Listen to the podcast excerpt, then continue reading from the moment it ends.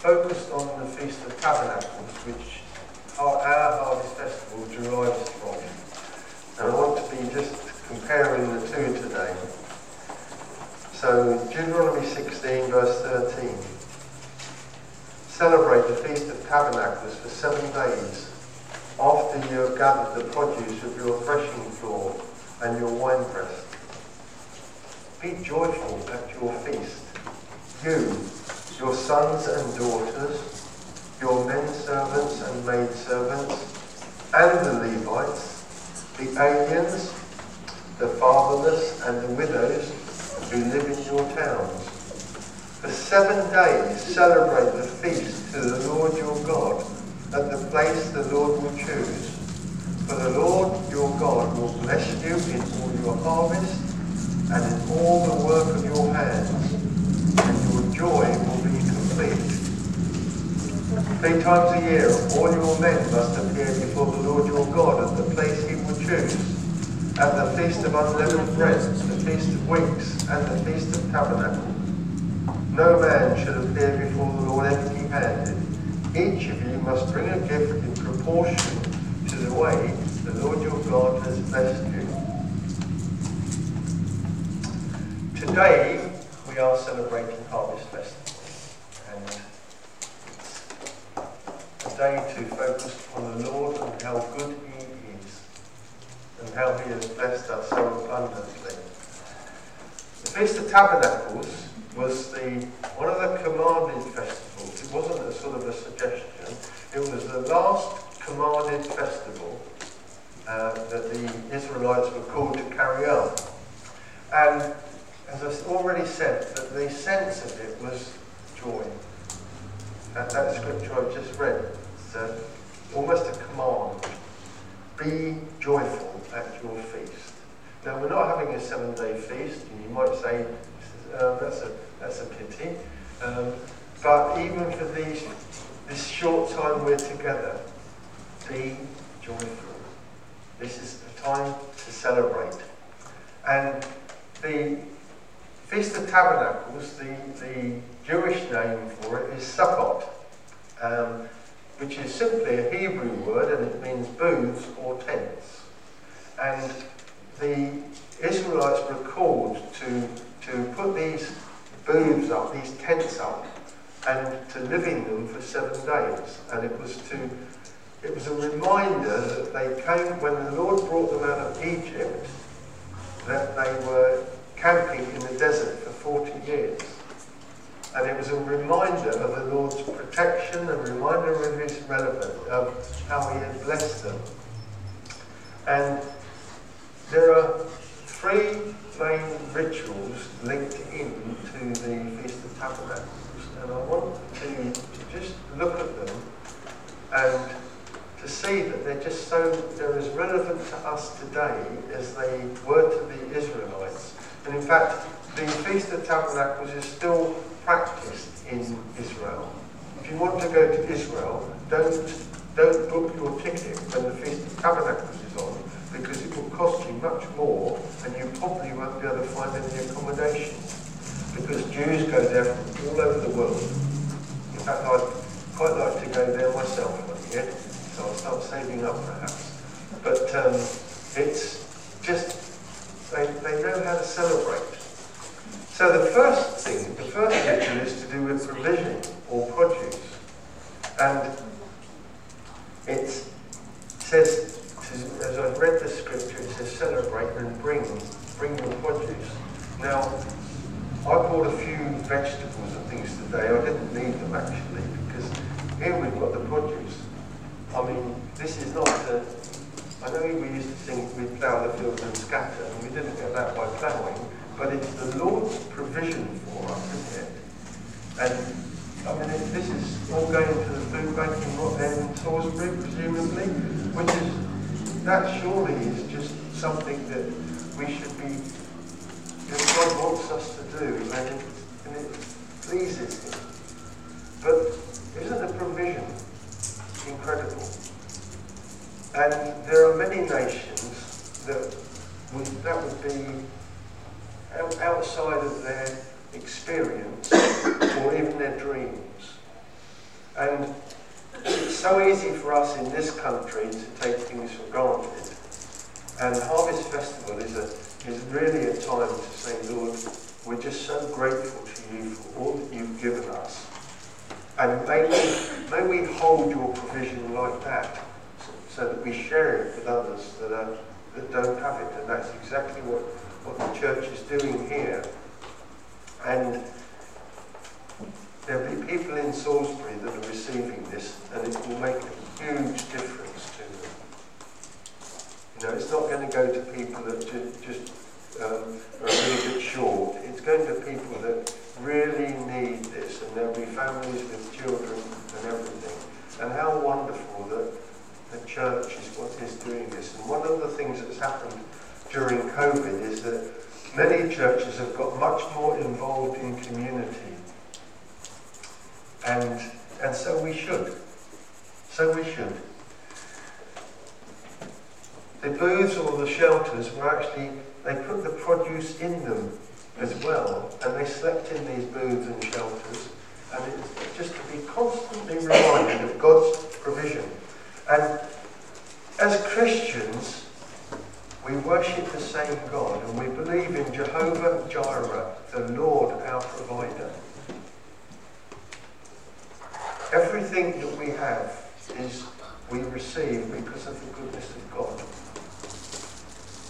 And we can be grateful and it's a, and we need to, to try and just remember that and not to take it for granted. So that's the first ritual to do with provision. The next one is protection, and it's to do with the uh, menorah particularly. This is a menorah, and uh, the menorah has seven candles on. One of these candles um, it had a bit of a problem, so we've got six and a half today. I'm sure they had problems in, in Israel because what they did on the Feast of Tabernacles was that they illuminated the temple and they had four golden lampstands, four menorahs, and they were 75 feet high. And the temple is on a hill in Jerusalem, and it is said that the whole city was illuminated by these, these menorah. And, and they were giving thanks to the Lord and celebrating his goodness. And it was a reminder to them that God had sent light. When they came out of Egypt, that God sent a pillar of cloud by day and fire by night, and he brought them out following the light. And Jesus, with knowing full well this, said, I am the light of the world. Whoever follows me will never walk in darkness. And that's true for us today. That the light, the light of the world takes us out of spiritual darkness.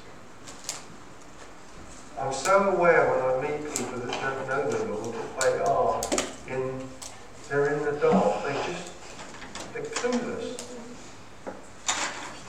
And that, of course we need a revelation to, to come into an experience of the light of the world.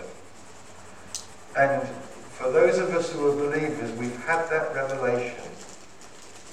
And we can say that Jesus Christ is the light of the world. Perhaps, um, perhaps next year you to have a 75 foot menorah out here and light up Wilton Square. But um, I'll uh, leave you to consider that.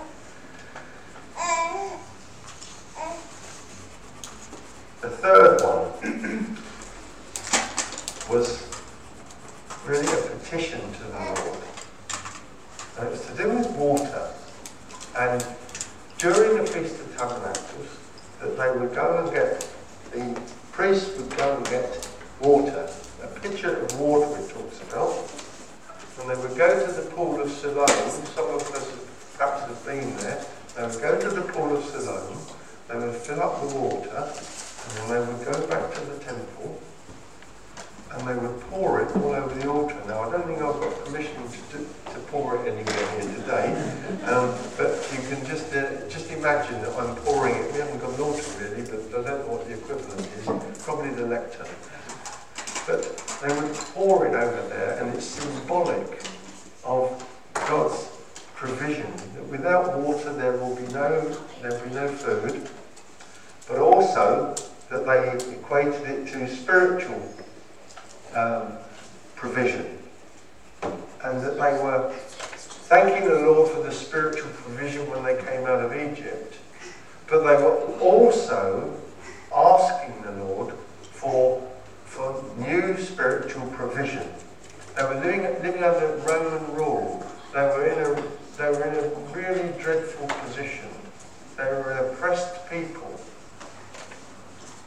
And they were calling out to the Lord, saying, Lord, just pour out your spirit upon us again. And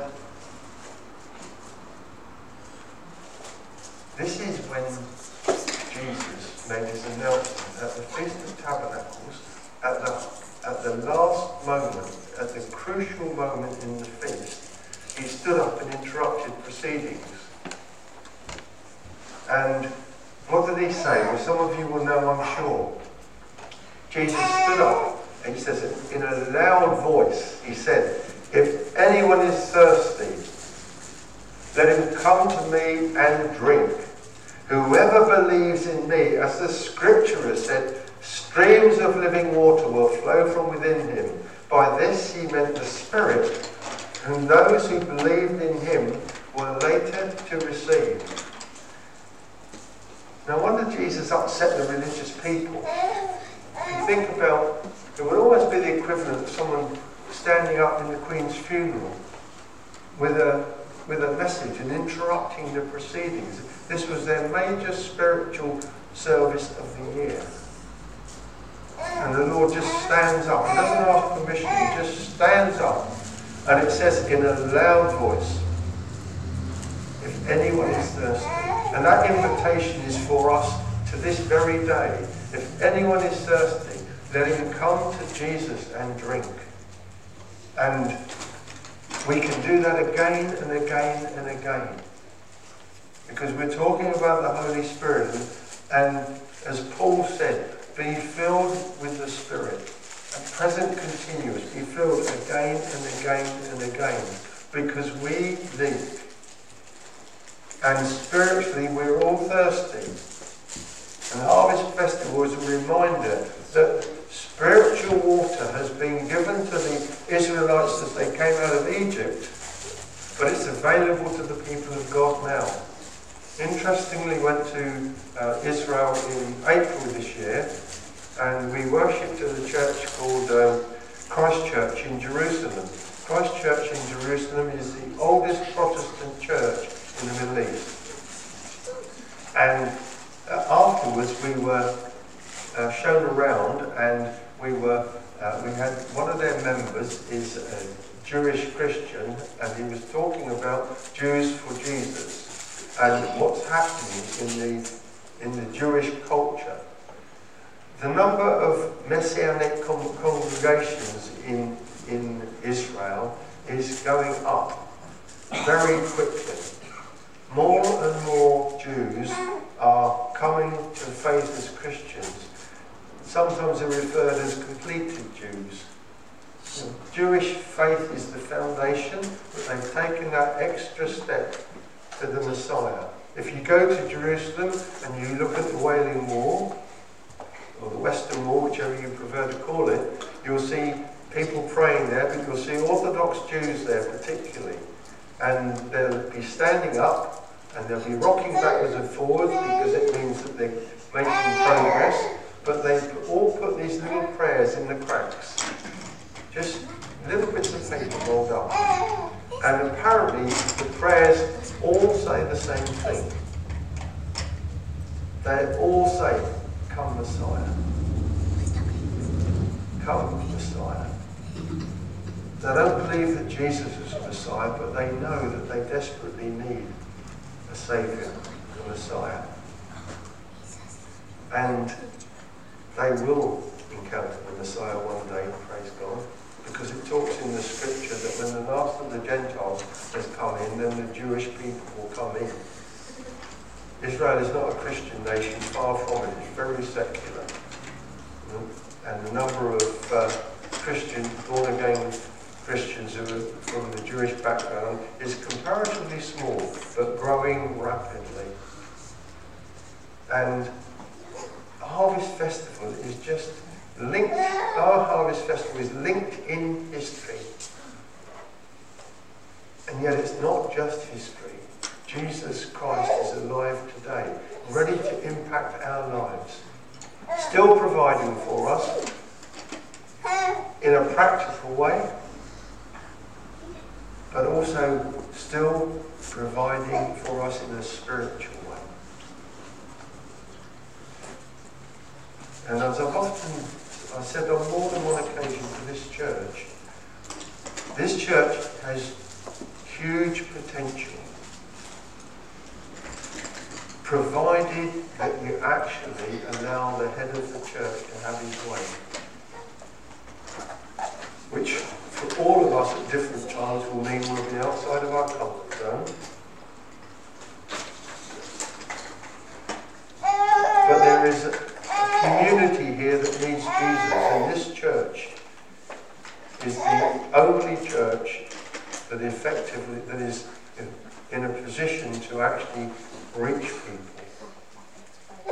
And I would encourage you to, to just be excited about a new season and not to think that it's just business as usual.